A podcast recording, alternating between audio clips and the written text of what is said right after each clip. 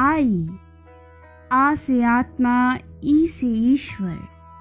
नाम अनेक, पर प्यार, विश्वास, सच्चाई, कठोरता की भावना मात्र।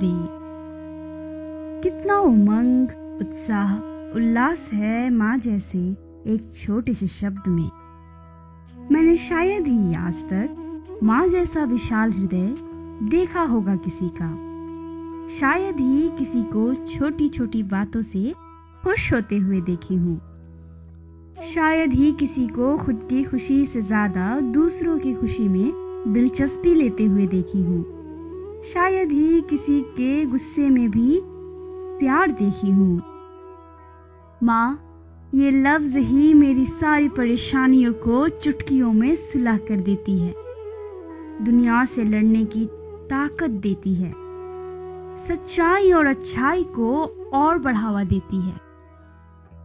किसी ने बहुत खूब ही कहा है, खुदा का दूसरा रूप है माँ, ममता की गहरी झील है माँ। वो घर किसी जन्नत से कम नहीं, जिस घर में खुदा की तरह पूजी जाती हो माँ। किसी के भी जीवन में माँ ही सबसे सर्वश्रेष्ठ और महत्वपूर्ण होती है, क्योंकि कोई भी उसके जैसा वास्तविक और सच्चा नहीं हो सकता। मुझे आज भी याद है वो बचपन के दिन। सुहाने वो पल थे, बिन भुलाए वो दिन। तेरी हर एक डांट में अलग ही मिठास हर एक ललकार में अलग ही आरज़ू थी। मेरी सारी गलतियों को तूने आँखें मूंद कर संवार लिया। सारी गलत फहमियों को झट से मिटा दिया। चोट लगने पे सिर से हाथ जब फेर लिया, दर्द को जैसे खुशियों ने घेर लिया। कितने खुशी के दिन थे, हँसते, गाते, सीखते हम नई चीज़ें थे। आजमा कर देखना चाहा तुम्हारा हर एक राज।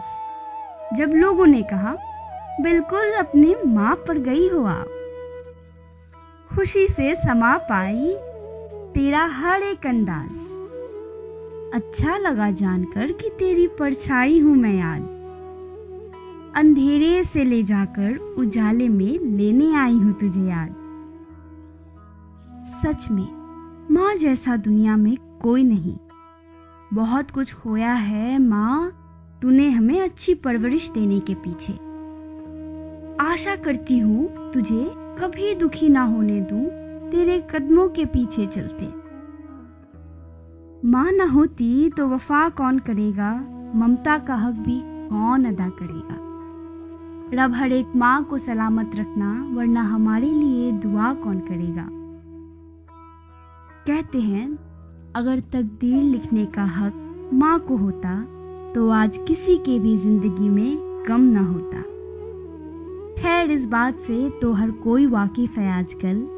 क्योंकि उस गम भरी ज़िंदगी जीने का मज़ा ही क्या, जिसमें माँ की सिखाई हर सीख ना काम आए। बचपन से लेकर आज तक बहुत कुछ सिखाया है। जाने अनजाने में बहुत बातें कही हैं।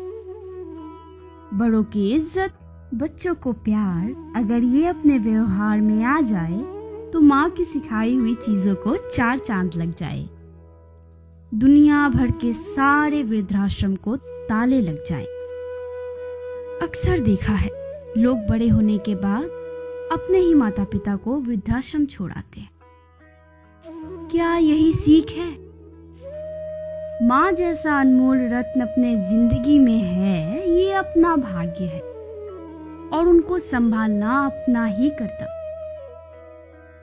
माँ वो है जिसकी खुशी हमारे हँसी से है और दुख हमारे ही गम से। तो क्या हम अपने खुशी के बारे में भी ना सोचें? माँ, तेरी सिखाई हुई चीज़ों के बिना ये दुनिया अधूरी है।